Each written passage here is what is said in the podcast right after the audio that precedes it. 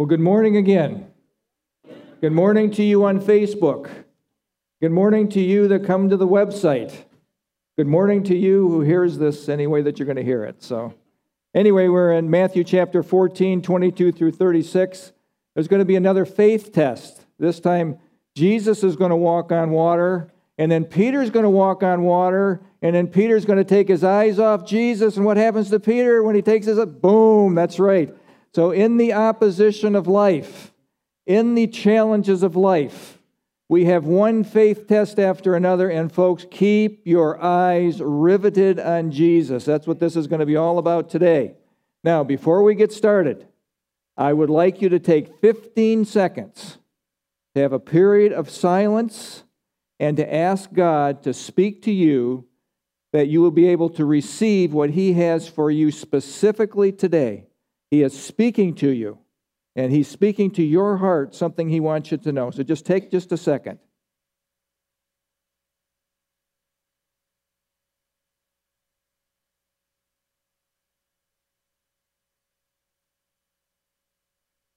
Oh, Father, we thank you that you have sent your Spirit to illuminate the word to our hearts.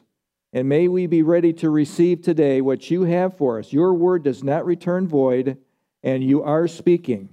May we have ears to hear what you are saying. In Jesus' name, amen. Please stand as we read the word of God together. Matthew 14, 22 through 36. Immediately, Jesus made his disciples get into the boat and go before him to the other side, while he sent the multitudes away. And when he had sent the multitudes away, he went up on the mountain by himself to pray. But when evening came, he was alone there. But the boat was now in the middle of the sea, tossed by the waves, for the wind was contrary. Now, in the fourth watch of the night, Jesus went to them walking on the sea. And when disciples saw him walking on the sea, they were troubled, saying, It's a ghost. And they cried out for fear. But immediately Jesus spoke to them, saying, Be of good cheer, it is I, do not be afraid. And Peter answered him and said, Lord, if it is you, command me to come to you on the water.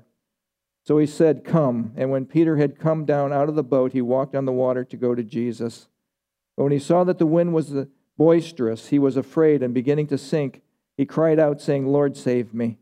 And immediately Jesus stretched out his hand, caught him, and said to him, O you of little faith, why did you doubt? And when they got into the boat, the wind ceased. Then those who were in the boat came and worshipped him, saying, Truly, you are the Son of God. When they had crossed over, they came to the land of Gennesaret, and where the men of that place recognized him, they sent him to all the surrounding regions and brought to him all who were sick, and begged him that they might only touch the hem of his garment. And as many as touched it were made perfectly well. This is the word of God. Father, again, thank you for your word. Open our eyes to it today.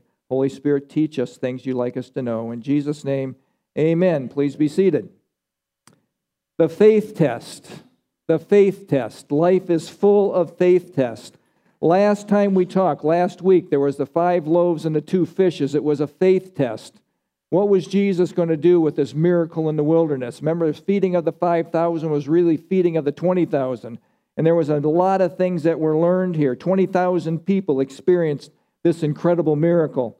20,000 people were a witness to what Jesus did and then would disseminate this to the world around them. 20,000 people would never be the same. 20,000 people were graced by God. By, were graced by God. And I want you to think about the grace of God. Now, there's going to be a picture that comes up here on the screen, and it's the oh, it's a sea, and this I like to picture this as Lake Michigan. Lake Michigan just lapping up, and we go to Maranatha every summer, and those, slave, the waves just lap up on the sea over and over and over. And just think about how God graces you over and over. You don't even realize how much He's gracing you.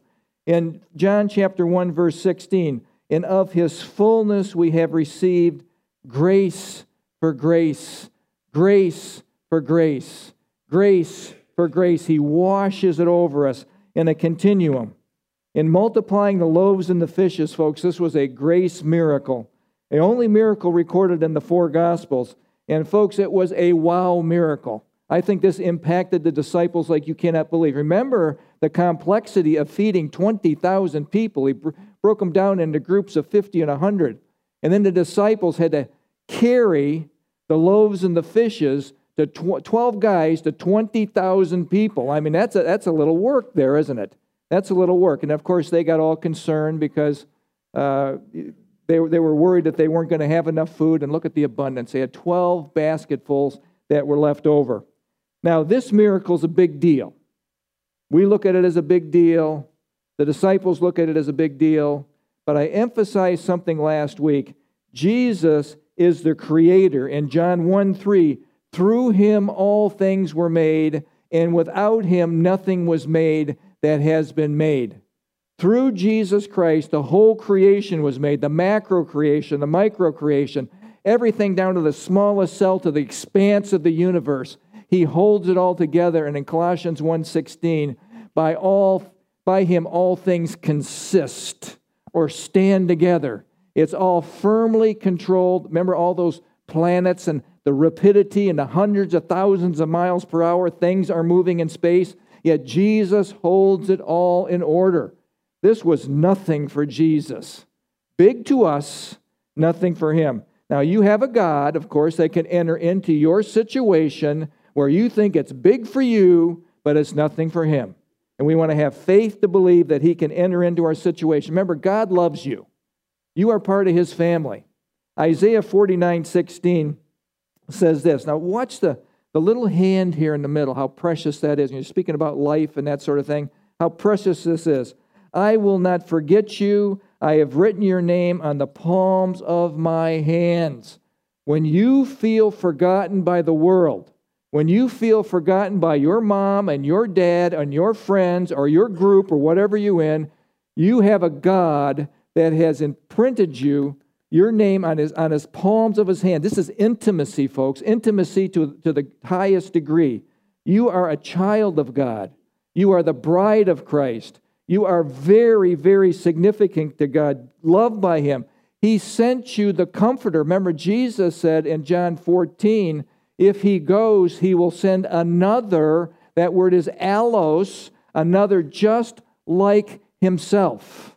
The Spirit of God to be your comforter. Remember, he's your parakalito. He's the one that's alongside of you. And what does that mean to you when you're going through these obstacles in life, when you're going through these trials in life, when you're going through the miseries of life? You have God right with you as your comforter. He is with you always. The God of hope, the God of encouragement, the God of comfort. Now, these guys were uncomfortable being with Jesus, uncomfortable with how are we going to feed the masses? Had to be uncomfortable as they're in this boat rowing out into the water. And we're for hours rowing and rowing and rowing. But make no mistake, we serve a God that can meet all of our needs. In Philippians chapter 4 19, and my God shall supply some of your needs. Thank you. All of your needs through his glorious riches in Christ Jesus. You guys are good. Way to be. Way to be alert. Calvary Chapel. Yes, I have no fear of that. Now, one of the things that, that we're going to see here is that the people love this miracle so much, being fed with the bread and the fishes, they wanted to make Jesus king. We didn't see it in our text last week, but in John 6 15, the companion text, it says this Jesus perceived that they were about to make come and to take him by force to make him king. They were going to force Jesus to be king. So Jesus tells these disciples immediately, he got them into the boat.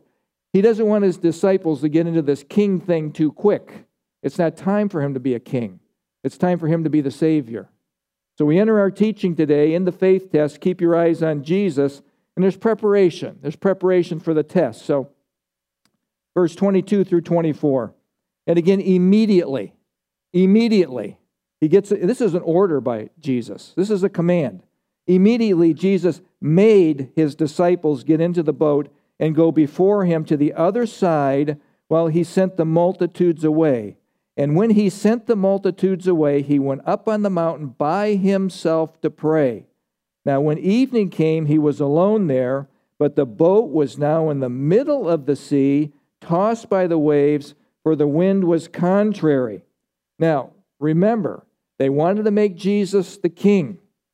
But the nation of Israel has rejected Jesus as the king. Matthew chapter 12 was a seminal moment in the teachings of Jesus when they blasphemed the Holy Spirit and tried to ascribe to Jesus casting out demons by the power of Beelzebub, the prince of demons. And that was the final straw. That was the final rejection. There is a point when a nation can reject, when a person can reject. Now, that's way down the road. I mean, that is when you've exhausted the patience of God, you've exhausted everything possible for your salvation. But there is a time when judicial hardening comes in, and the nation has been judicially hardened. And now the kingdom has been postponed, has been put off. And what we'll see happen here is that there will be a tribulation period that they're going to have to go through the 70th week of Daniel, the last seven years. And that's going to be an awful time. And finally, they will believe. Remember, they have to do two things plead for Messiah to return and then, and then admit their national sin of, resi- of rejecting Messiah. They have to do this. They will do this after seven years, almost to the very end. And then they'll finally recognize as the troops are coming down, Antichrist armies are coming down onto Petra or Bozrah in their hiding place. And they know they're going to die and then they'll cry out to Messiah. And then he will come and rescue them. That's how it works. There's urgency here. This is a command to get into the boat. Now, this boat is not a yacht. This boat is not a luxury cruise. This boat is a fishing boat, and we have a couple pictures here. This is an artist's depiction of this. The fishing boat is here, notice how it's cram packed. This is designed for really about two or three people, and this is a modern day version of that boat. And this is this is again two or three people, not jam packed. So this thing is overloaded. Overloaded. Just to give you a picture of the size of the boat, and it's difficult. There's going to be difficulty with this with this mission that they're on. And I think that they were going from Bethsaida, they ended up in Bethsaida, they went from Bethsaida to Gennesaret. But I don't think that was the destination originally. I think they were just going to go back to Capernaum. I think they were shooting for Capernaum. Now, if you remember this picture from the last time, the Sea of Galilee, seven miles across, they went from Capernaum, the multitudes followed them. This is about six miles. He's here. They feed the 5,000 in this area, or 20,000. And now he's going to go, they want to make him king. He's going to send them back home. But instead, the winds are contrary, and they're blown into the middle of the sea, the middle of the sea, and they end up in this area. So that's the picture of what's actually going on here. So when you think about contrary winds, when you think of things blowing you off course, they were blown off course. Remember, God has a plan, He is sovereign. He knows exactly what's going on. They're in a test. They're in a test right now. So the contrary winds of life have a, have a tendency to take you off course. Now, I don't know how many of you ended up doing exactly what you thought you were going to do when you graduated in the 12th grade and you walked across that stage, got your diploma, or you stood before the group and you said, I'm going to be an architect, and I'm going to be a lawyer, and I'm going to be an astronaut. And, I, and in ten, five years later, you go to the reunion, and none of that has happened for 99% of those people. Their course changed. Their course changed. Change of course. Be ready to change your plans. God has a plan that might be quite different than your plan. Quite different. The wind was a test. The winds of life may be a test. Now, Jesus has his disciples in the test. And what is Jesus doing? He's on the mountainside praying to Father. And I can just see Jesus praying to his Father. He gets alone with Father often to have time of peace and tranquility and quiet. But I think Jesus knows about this test. And might he be praying for these guys that they would pass the test? See, they, they didn't do so well with the feeding of the 5,000. And now they're walking, they're going to have the Peter walk on water moment. They're in the storm and they're rowing away. So we learn some things here. In the stress of life, Jesus teaches us to get alone with God. And I hope that you have your place where you meet with God on a regular basis. You and God meeting in your meeting room or meeting place. Now, look, we can say Nehemiah prayers, little Nehemiah prayers all day long, wherever you are. You want to do that. Little short prayers to connect you with God in whatever situation you're in. But it is incumbent upon us as believers in the Lord Jesus that we have a quiet time with Him and that we have a place that we meet with Him on a regular basis to talk with Him, to help us through this thing called our life, this journey of life. Look, we're not equipped. We are not equipped to carry the burdens of this life. We are not equipped, as you have heard like 5,000 times, 5,000 people, 5,000 times I've said this. That's a hyperbole, but anyway, that we have we are the most overwhelmed with information society that's ever existed on the planet of the earth. We are not equipped for this. We are not equipped for the burdens of life. So, what did Jesus tell us in Matthew 11 28? Come to me, all you who are weary and burdened with life, and I will give you rest. How does that rest come? We're yoked to him. He helps us with our load. He carries the load. He lightens the load for us. The boat was a test. The boat was in the middle of the sea.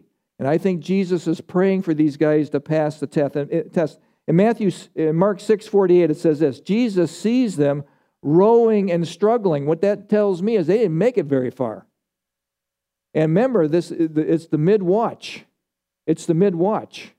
These guys have been rowing for 8 to 12 hours. It was dusk when he shoves them off.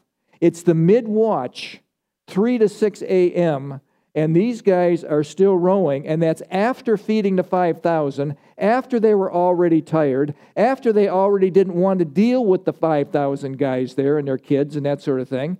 And now they're in this boat rowing. You talk about exhaustion. These guys are at the peak of exhaustion. So we learn some things here. In the future, these disciples are going to face opposition. These disciples are going to face times of extreme difficulty. They're going to face kings. They're going to face people. They're going to face prison. They're going to face all kinds of obstacles. They have to be prepared. In life, God sends different storms. You know that. Why? Because you've lived here. This isn't fairy tale land. This isn't make believe. We know that stuff happens in people's lives, and it's difficult and it's hard. There are storms of correction. There really are. There are storms of correction when God disciplines us to get us back on course. And then there's storms of perfection to conform us to the likeness of Christ, to test our faith, to grow our faith so that we're different. Folks, you were saved to be different. We are not saved to be the same. We are babies in a process of being conformed and maturing to the likeness of Christ. That takes work. That takes test. That takes trials. That's what comes on us. So, what are we to learn from this? When we go through the test, when you've had your wilderness experience, when you've had your stress time, you come out of it with this attitude the, a faith attitude. You develop a I walk by faith and not by sight attitude. The righteous will live by faith. You know what faith is? Faith has an object. That object is God. It's not faith in faith. I'm not having faith to believe in faith that something's going to. My faith is in God who can enter any situation and change it. That's what my faith is in. Now, remember this about faith faith drives away fear. Remember, fear is a byproduct of living in a fallen world. Fear is a byproduct. The first fear came in right in Genesis chapter 3 when Adam and Eve saw, saw God calling them, and they said they were afraid. They, that's the first fear that came in. Fear wasn't supposed to be part of our genome. That's all from the fall. That's all from the fall. Secondly, fear makes you forget that your strength source is God. It focuses on the object of your fear, it takes you off of God. When the opposition comes, folks, may it be a faith, not fear. Faith, not fear. Remember in James chapter 1, he says, Count it all joy, my brother, when you fall into all kinds of trials. Why? Why? The trials aren't fun. The test isn't fun. The test is difficult. The trials are hard. I would like to skip the trials, but without the trials, you're not going to mature. because your testing of your faith produces, makes you perfect, complete, lacking nothing. That's the goal, maturity. We will not mature here on Cupcake Mountain with the cherry on top. We can't live here. This is where most Christians want to live at the top. And it's great and wonderful and terrific, but it's really in the daily that we live in.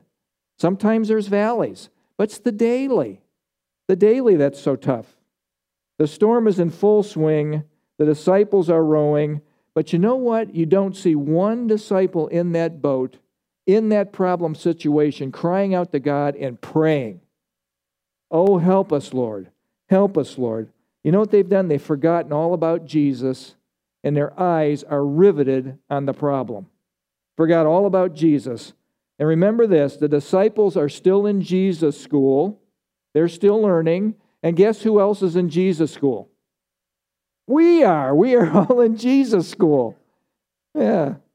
Yes. So, anyway, 25 through 27, the faith test, the disciples forget, but Jesus won't forget them. He'll remember. So 25 through 27. Now, in the fourth watch of the night, that's 3 to 6 a.m., they've been rowing a long time. Jesus went to them. Now, notice he didn't rescue them from the test.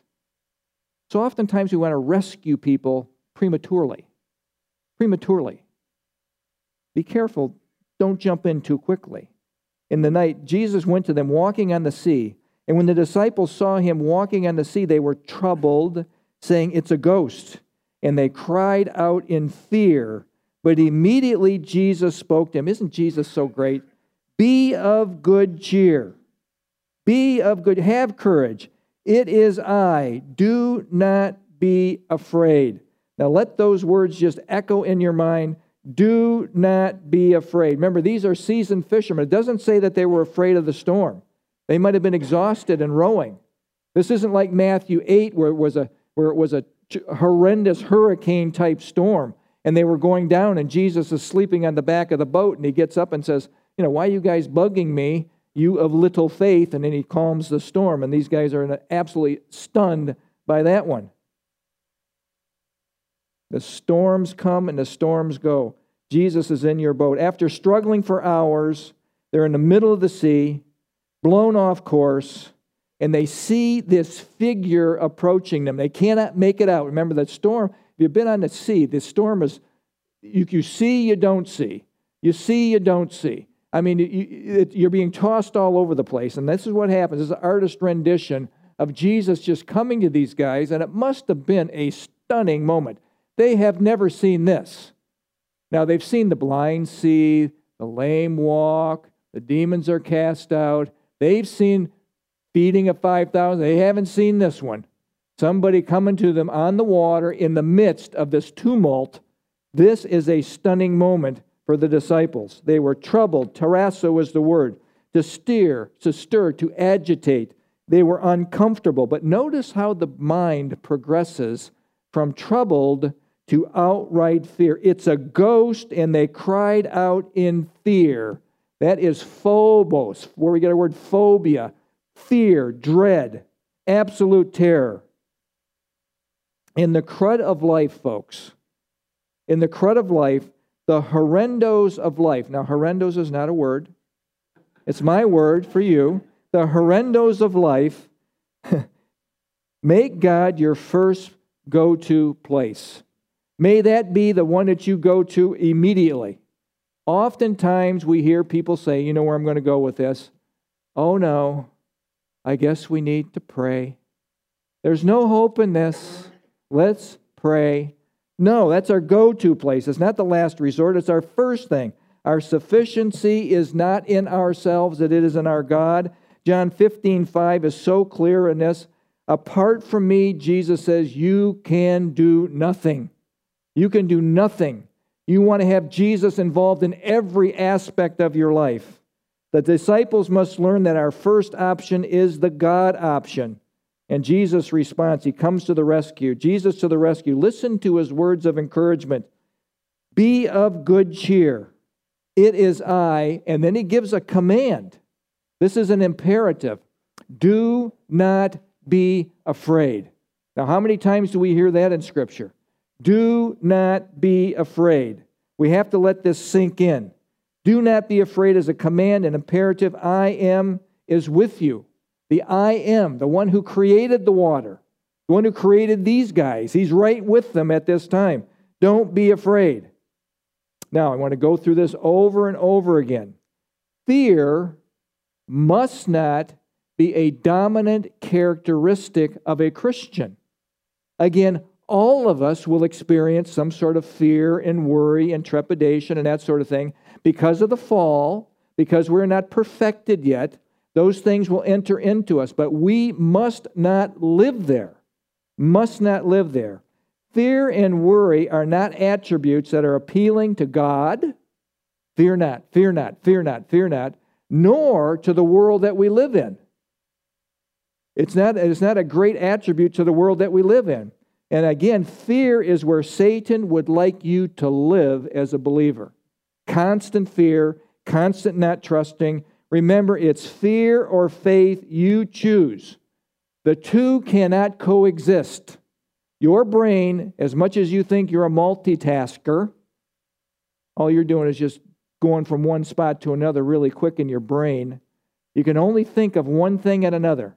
So either you're going to focus on eyes on Jesus or it's going to be eyes on the fear. And I have a picture here.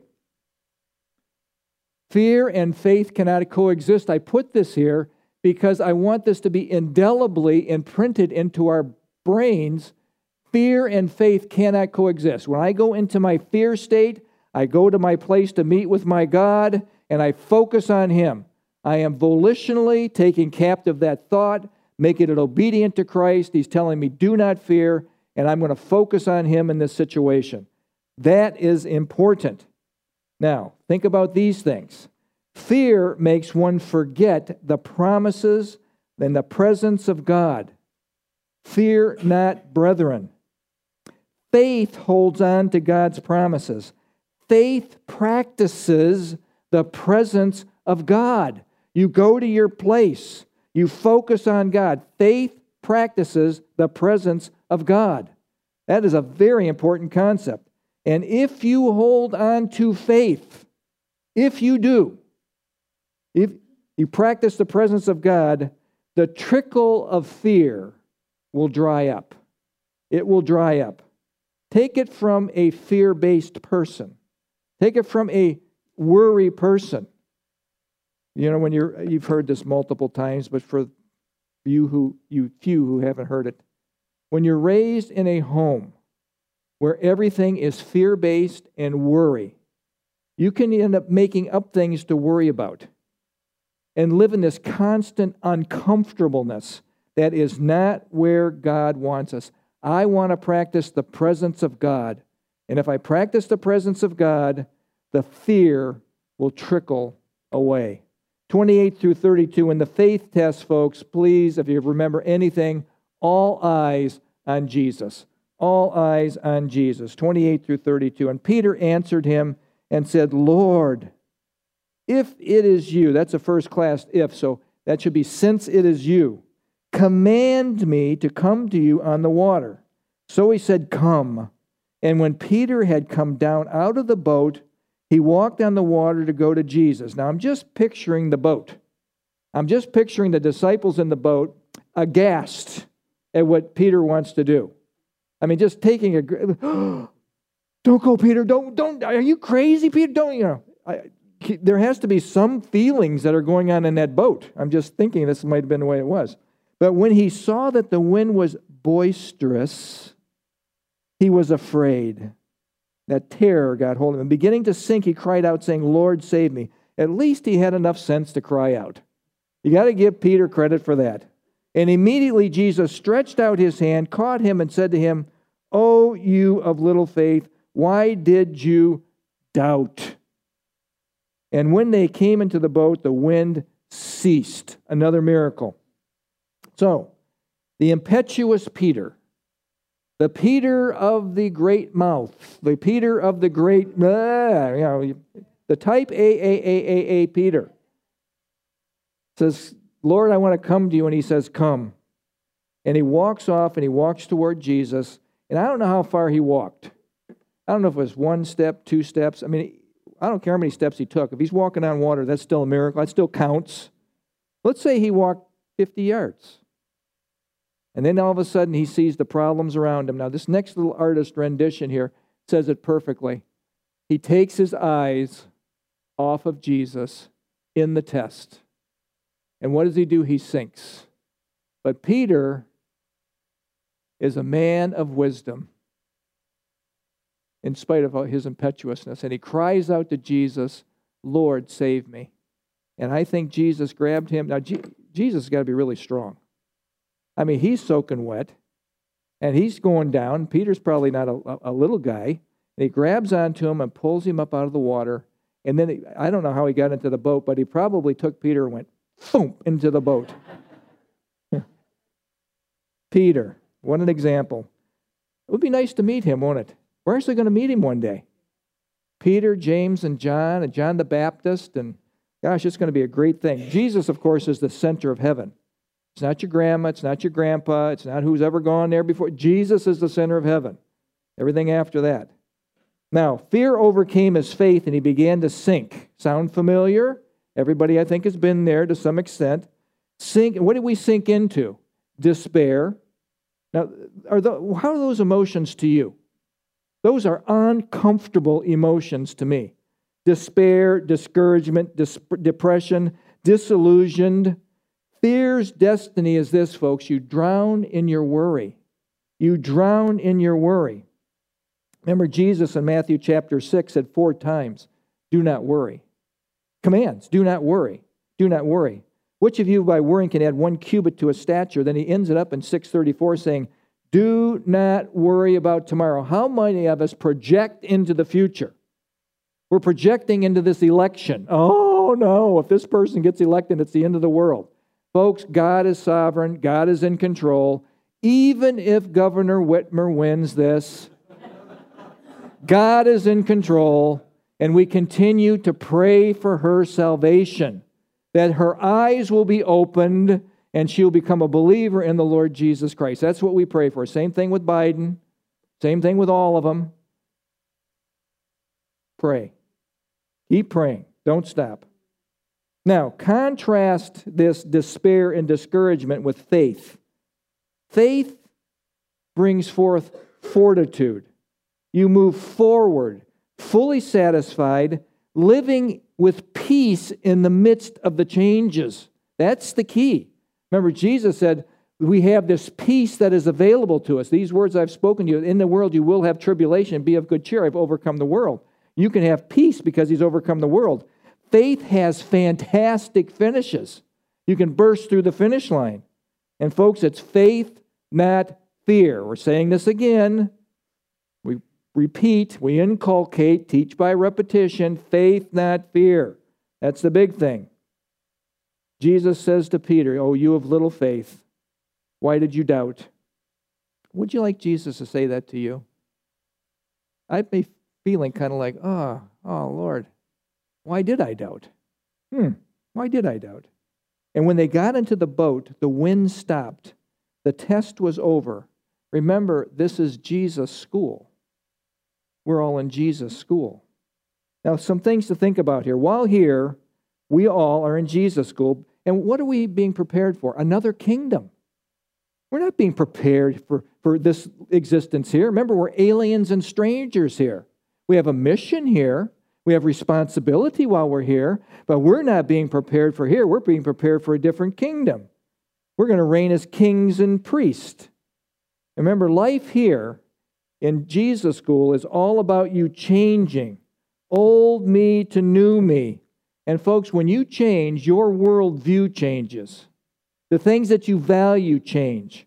The stuff you hold on to here so tenaciously changes. Our view changes, our values change, everything changes. In Jesus' school, we learn to trust Him no matter what and to change.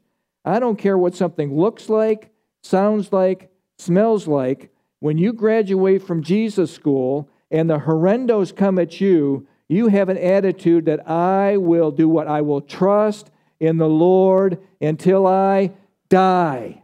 That is our mission. I'm going to trust him. It might not look good, might not sound good, might not feel good, but I'm going to trust my Lord until I pass off the scene. All eyes on Jesus, the author and finishers of our faith. Calling all disciples, folks, guard your eyes where you glue them on Jesus. Have eyes on Jesus to, for faith and do not look at your fear. And I have another overhead here just to kind of print this into our minds. Don't let the obstacles, which are constant, as God graces us over and over, we do face multitudes of obstacles in our life. Don't let the obstacles in front of you take your eyes off of Jesus. It is easy to become discouraged. And remember, the discouraged source, discouragement has a source, and that is in the enemy. The demonic realm wants you deceived, wants you discouraged, wants you out of the way. So don't become discouraged. Don't become overwrought with what you see around you. In verse 33, finally they have faith to see and they worship him. And those who were in the boat came and worshiped him, saying, Truly, you are the Son of God. That is a seminal moment in a human's life when it penetrates you and you say, Surely he is the Son of God. He is Messiah. He is the Savior of the world. A seminal moment. John adds something interesting to this in John 6 21. They received him into the boat. It says they willingly received him into the boat. You bet. Willingly? I mean, please come in, Jesus, please. They were in the boat, and immediately, listen to this the boat was at the land where they were going. Now, look, I don't know how this happened. I don't know if it turned into a speedboat and their hair is all back and they're at the land, or if it's just some transport, Star Trek thing where you're transported there. But whatever happens there, these guys are stunned, and what happens? Worship breaks out on the boat. oh, thank you, praise you, you know, that whole thing. Just breaks out on the boat. And folks, it, it, oh, happy day. Oh, happy day. When worship breaks out in your heart and you know that Jesus washed your sins away, oh, happy day. Amen. That's right. Verse 34 and 36 changed by faith in Jesus. Now, these disciples, remember, they have had a horrendous, a horrendo day. they have fed the 20,000 people. They have been in the storm rowing for hours and hours, not making any progress. They've had the emotional drainage of seeing this figure come at them and being an abject terror on the sea. And now it's morning, and they're still there, and they come up, and there's going to be more ministry to do. Watch this. When they had crossed over, they came to the land of Gennesaret, and, and when the men of that place recognized him, they went out into all the surrounding regions and brought to him all who were sick. Now, the old disciples would be saying, Hey, don't go now. Don't go now. We're tired. The new disciples, they're going to be all in on this. And begged him that they might only touch the hem of his garment. And as many as touched it were made perfectly well. Again, a long night. And what greets the exhausted group on the shore? More people and more ministry. And it just keeps coming in waves. As we have been graced, there are other things that come at us in waves. I believe the disciples' attitude has changed. They have learned from this test. And you can just write a note in your Bible, just yay, yay. They have finally learned. Great day. It is a great day when we learn in a test. A great day. Now, in the test, we learn to join God where He is at work. God is orchestrating your life. You don't know where you're going to land. You started here and you don't know where you're going to end up, but there's different stops along the way. Join God where God is at work. That is the point. Secondly, in the test, we learn that it's that it's all, uh, it's all about Him.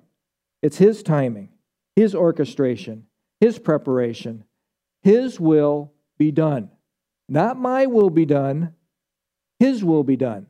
See, a lot of people in the church think that they control Jesus and they control God. And no, God controls us. We bow to Him. we ask him. The sick were brought to Jesus, and they touched the fringe, the, the, the tallits, the little dangling things on, on, on, his, on his gown, on his robe. Now, where did they learn this? The woman of blood came from that area. And she must have disseminated that information. Now they know if I can just touch the hem of his garment, I'll be healed. They're reaching, the, reaching out to Jesus. This is going to end Jesus' Galilean ministry. This section right here ends his Galilean ministry. He's preparing his disciples, he's equipping them to go forward, but he still has time to heal. Some closing thoughts. Now remember, today, we, I believe that Jesus heals folks. I believe that God still heals. He can enter into any situation. These are called miracles. Miracles don't happen often, but they can happen. And they do happen. But most people look at Jesus as a healer and not as their Savior, as what they can get out of Him, not what they can do for Him. Most view Jesus as a give me Jesus. Give me what I want. And by the way, Jesus, give it to me now. I want it right now. He's kind of a genie a genie of sorts. But it may take some time, but I hope that we're getting it in the test of life. It's less about me and more about Him. And my God will be with me through everything I go, th- go through. I want you to think about something. If you think about Jesus and these miracles and you realize that He is God, that He is with you, that you dwell in Him and He dwells in you, and the Spirit of God is in you, I think the whole triunity of God dwells within the humanity. How are we to treat God? How are we to treat Jesus? The reason I bring this up is because the culture is so casual with, with God, so casual, so casual with Jesus. They lose who he really is. We're to glorify him, we're to honor him, revere him, bow down to him. Philippians puts it just perfect in Philippians 2, chapter 10, verses 11. We know that this is going to happen at the name of Jesus. Every knee shall bow in heaven, on earth, and under the earth, and every tongue confess that Jesus Christ is Lord to the glory of God the Father. We bow willingly. Those who are opponents of Jesus will be forced to bow and acknowledge He is Lord. He is Lord. And I want you to think about something. No matter where you are on your scale of life, you don't know when this thing's ending. We don't, you don't know how short or how long your life is going to be. I believe that the return of Jesus Christ can very, very, very well happen in our lifetime. I think it's imminent because of the way the world conditions are. We've been through this many times. So, time is short, life is passing, do you think that it's time to allow God to have free reign in your life? Do you think that this might be the time? This is it, folks. We're coming to, we're, we're landing. We're landing. The world is a rebellion against a true God and will one day recognize who he really is. He is God. Remember when the Jewish people wanted to see God and they rushed into his presence in Exodus 19 and it was just terrifying to be in the presence of a holy God. We are to revere him, to honor him.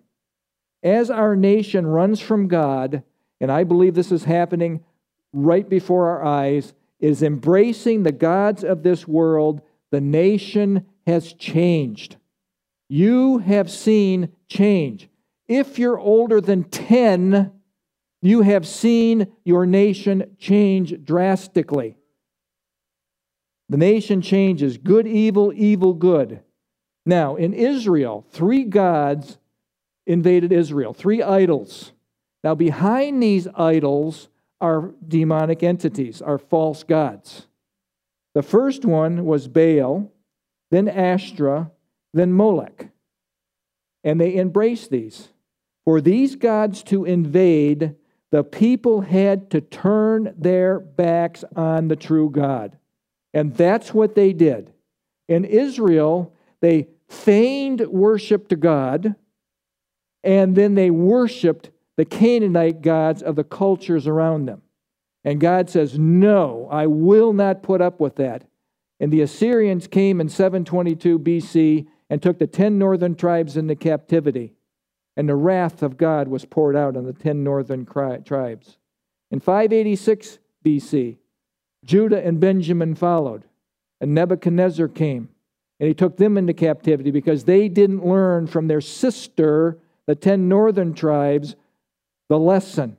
And so they were put into captivity.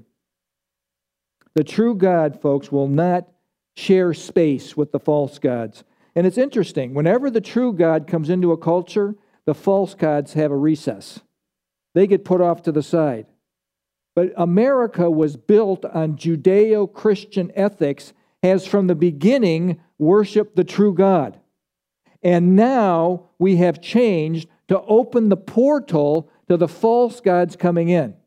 America has turned its back on the true God. And the door is open to the false gods.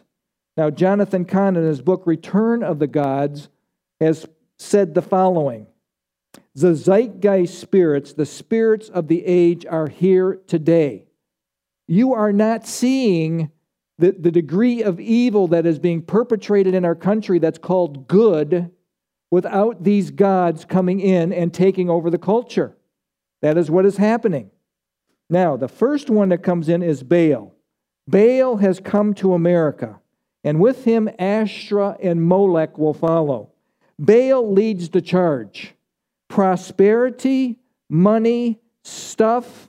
Now, listen to this. Nothing wrong with prosperity or money. Those who, who worship God are usually prosper and that sort of thing. But it, the, the focus becomes more and more and more. I want more stuff, more stuff, build more barns, more stuff.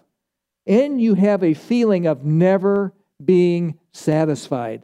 That's Baal. That's Baal. Ashtoreth follows with their focus on sex, drugs, New Age, and the occult. The worship of Mother Earth. Ashtoreth is the female picture. Mother Earth Gaia, Gaia, Gaia, whatever you pronounce it, is being worshiped today. People will sacrifice their lives for Gaia, but not worship the true God. Ashtoreth, now listen to this, is also known as the transformer, reversing male and female roles. You don't have this with the true God. We never had this acceptable in our culture until the false gods came flowing into the culture. Gender confusion is her calling card. Transgenderism, homosexual marriage perversion is the outcome. Pervert what God calls sacred. Now, the last one and the worst one is Moloch, known as the destroyer, the child sacrifice, the deepest and darkest depths of the fall from God. Now, they're going to see a picture up here, but I want to paint the picture for you. Abortion came into America in 1973 with Roe v. Wade. Everybody's aware of that. Now, at the time abortion came in, there wasn't everyone. Uh, there was there was still a spirit within America that this is disgusting, this is awful. Even the proponents of it were looking at the baby as not being human, not being a real baby. In 1973, they didn't have the technology. They looked at this as they were progressing into a baby, but were aborting before the person became a child. Now we know with science that immediately that is a life and the development happens very rapidly, and that is a baby, a human being growing in the mom. Okay, now we know that. So now we have a situation where people are worshiping the ability to choose, to choose their life over the baby's life. The woman's, when you hear woman's reproductive rights, and I think the woman should have all the reproductive rights she wants. She wants to have 25 kids, she can have 25 kids, no kids, no kids. Health care, women's health care, that's great, wonderful, terrific. But when you kill the babies, that's where it has to end. Now, notice the celebration here. Notice this, oh, we can't see this very well. These guys are playing horns and celebrating. What have you seen today that you have not seen globally, at least uh, in America, what, what, you, what are you seeing today that you have not seen? The celebration of abortion, celebrating the woman's reproductive rights, saying, and in even people saying, using the scripture to say that it's okay and that God condones it because you got to save these poor ladies' lives. Now, I, you got to sympathize with people that are that are in bad situations having children. But folks, the, the baby has a right to live. And in God's eyes, that is a life that is murdered. J. Warner Wallace says we should change the vernacular from woman's reproductive rights to homicide. This is homicide. This is the killing of a baby. Now, I want to also qualify the baby is a victim, but I want to suggest to you that many, many women have been victims. They've been talked into this, they've been encouraged to do this, and now it's celebrated, so now it happen, will happen more frequently. But there's been many victims of women who live with the guilt of this for their lives. Their lives. Some have seared consciences, but many, many, many lives are destroyed. And I want to assure you that God is a God of love. He loves you. If you have had an abortion, you can repent, you can confess your sins, you can turn to God. It's like, and it will be forgiven to you. You can move forward and be free of that guilt and free of that burden. You can move on. So we have the gods of this world. You know that Molech in America, 63 million people of babies have been sacrificed. But worldwide, it's over 1 billion. 1 billion sacrificed on that idol. But take solace, folks. There is hope in the middle of this hopeless country. You have studied prophecy. You know that in this world, it's going towards a one world religion, a one world government, a one world economy. That is one of the reasons we know we are in the epoch of time that is the end. The Jewish, Jewish nation, Jews becoming a nation on May 14th, 1948, and this push for globalism. We know that we are the generation. We're the only generation that has ever existed that could totally kill itself. Jesus said, Lest these days be cut short, no flesh should be saved alive. We qualify. All preceding generations, they may have been looking for Jesus, but we could not kill ourselves until our time with nuclear weapons, with biological weapons, with chemical weapons. We qualify. I don't know how long it's going to be, but at least we qualify. So, in this mess of world religions coming to America, you've seen this word before, and it's syncretism, but blending differing religious beliefs, philosophies, or practices into something new. And the next sign is going to be coexist. These are different world religions that coexist. Now, look at, remember the words of Jesus. That's all you have to do is keep your eyes on Jesus. Don't worry about all this stuff. Jesus said in John 14, 6, I'm the way, you know it, the truth, the life. No one comes unto the Father except through me. That's it. And the world hates us because of the exclusivity of Jesus Christ. Though Jesus loves every one of them and wants them to come into the family, desire that all be saved and come to a knowledge of the truth, the world hates that he is the only way. I'll choose my own way. You can't tell me what to do, God. So our rescue is in our God, Jesus Christ. The King is coming, folks. The King is coming.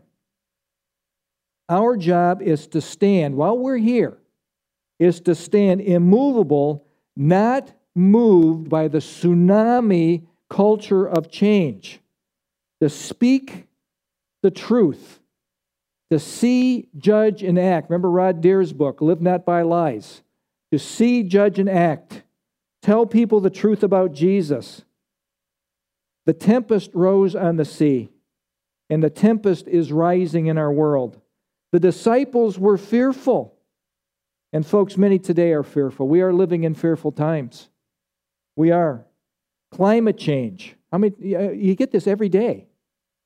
Our brains get this every single day. Climate change, the world is ending, nuclear holocaust. I mean, Russia's going to start dropping these bombs, and before you know it, somebody else is going to drop a bomb, and all and we're all going to be dead. No, it's not going to end that way. Jesus is coming back, and there'll be a world here. Now there might be a bomb go off here or there, but it's not going to end Earth. It's not going to end Earth. Fear is gripping people on planet Earth. Those in the boat with Jesus need not fear, must not fear. Our God is our safety net. We are safe in the boat with Him. Now, make sure that you're in the boat, that you're saved. We are living in exciting times. No, these are exciting. The prophets look forward to this time when Messiah would come. Messiah would come. Listen, today, some live with what's called rapture anxiety. Can you believe it? Now, what do we think? Rapture hope, rapture excitement, rapture I cannot wait. That's what we live with. There's quite a difference. Quite a difference. We are privileged to be in the generation that could see Jesus come back. Keep your eyes on Jesus. Remember, He's the Alpha and the Omega. He is the beginning and the end. He is the bright and morning star. He is our Redeemer. He is our Savior. Allow Isaiah chapter 9, verse 6 through 7, just penetrate your mind. This is a Christmas verse, but folks, this is a verse for the church.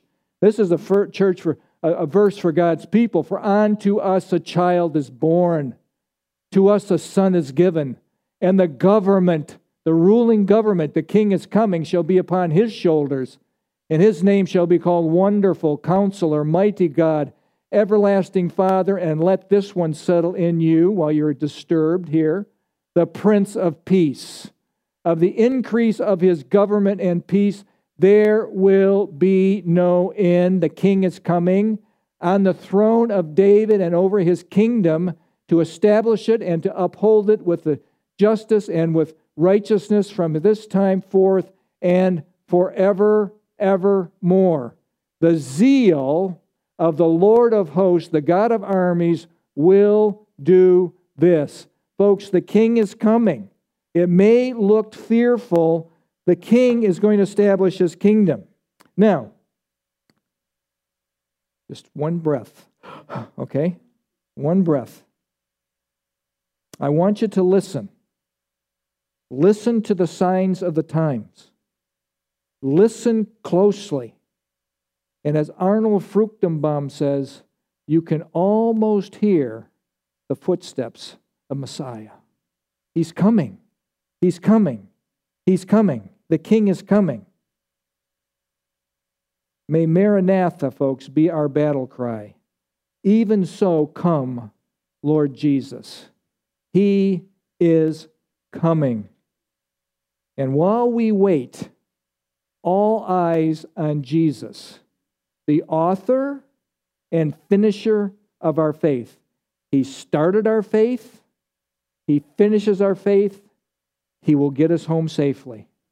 Amen? Amen? Amen. Let's pray. Father, thank you for this time. Thank you for your word. Thank you for the hope that we have in you.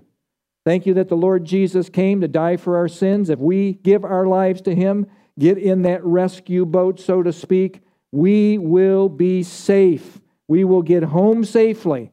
This world can do what it wants to us, but it's only for a short time, and then we'll be home with our God. Thank you for the hope that we have, and may we, while we're going through this journey, fear not, for I am with thee. Be not dismayed, for I am your God. I will strengthen you, I'll help you, and I will uphold you with my mighty right hand. I am your God. In Jesus' name, amen.